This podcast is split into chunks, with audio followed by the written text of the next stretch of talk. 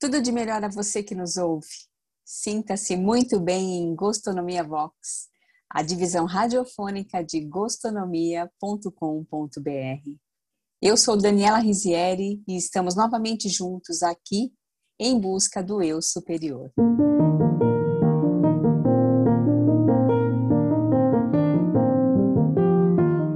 Olhar mais uma vez para as nossas atitudes em relação às circunstâncias impostas pela vida, vamos alinhando o que de fato queremos modificar e melhorar em nossa conduta para o alcance do eu superior. Vamos pensar juntos? Hoje quero falar com você sobre um sentimento que faz parte desta busca e que muitas vezes deixamos de lado. Talvez até por nos preocuparmos demais com a opinião dos outros, o amor próprio. Você já se sentiu mal só por falar em amor próprio?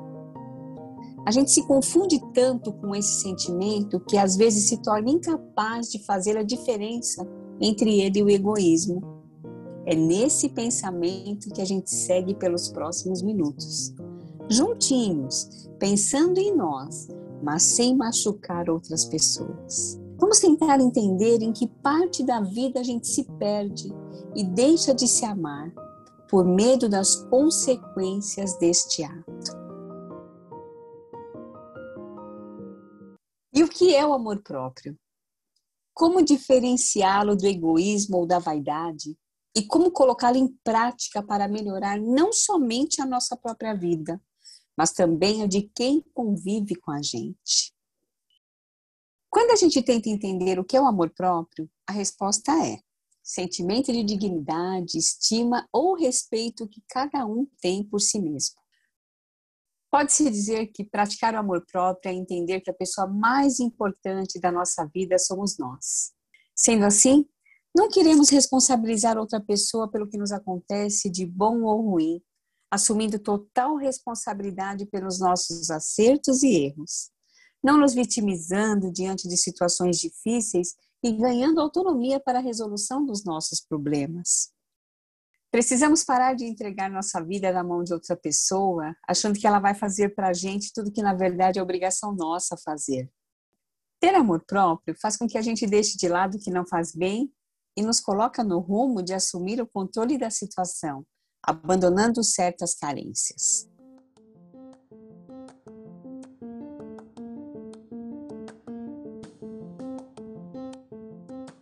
Quando aprendemos de fato a nos amar, não deixamos que outras pessoas nos tratem como elas bem entendam. Isso abrange falta de respeito, falta de educação, do diálogo e por aí vai. A gente passa a se lembrar de quem a gente é com mais frequência, nos respeitando mais e exercendo esse respeito no trato com as pessoas. Quando nos amamos, conseguimos nos aceitar tal qual somos, nosso corpo, nossa vida, nossas atitudes. A prática do amor próprio faz com que a gente lide melhor com as adversidades, levantando mais depressa dos tombos, mantendo a dignidade e o bom humor. É muito bom deixar claro que o amor próprio não é egoísmo, pois o egoísta só pensa em si. E quando a gente se ama, consegue dividir amor com outras pessoas. Amar a si é ser capaz de amar o outro, o semelhante, respeitá-lo e entender que ele também está num processo de autoconhecimento, aceitação e melhoria. E a gente sabe que em algumas situações não é nada fácil aprender e seguir.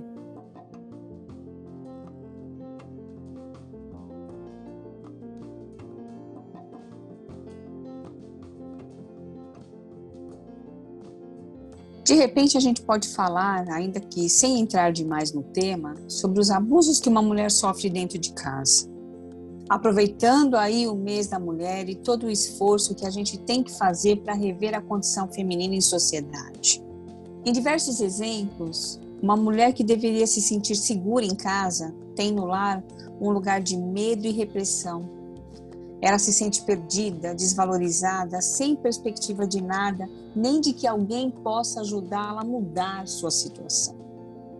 E aí a gente para para pensar sobre o que são as ausências e as necessidades de um ser humano fragilizado que precisa contar com um impulso que pode até vir de fora, mas que seria muito bom que viesse de dentro.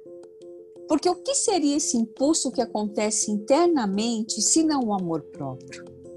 Pessoalmente, a gente poderia entender que a prática do amor próprio nos possibilita aceitar críticas do modo que elas vierem.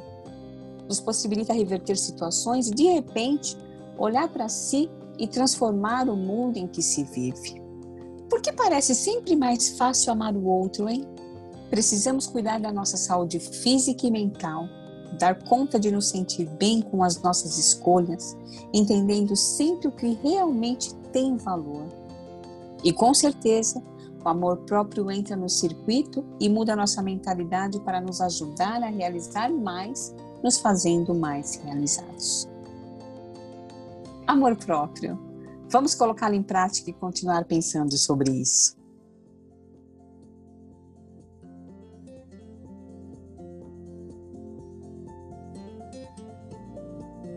Obrigada por se manter presente nessa busca. E se você gostou de pensar comigo, recomende, curta, comente.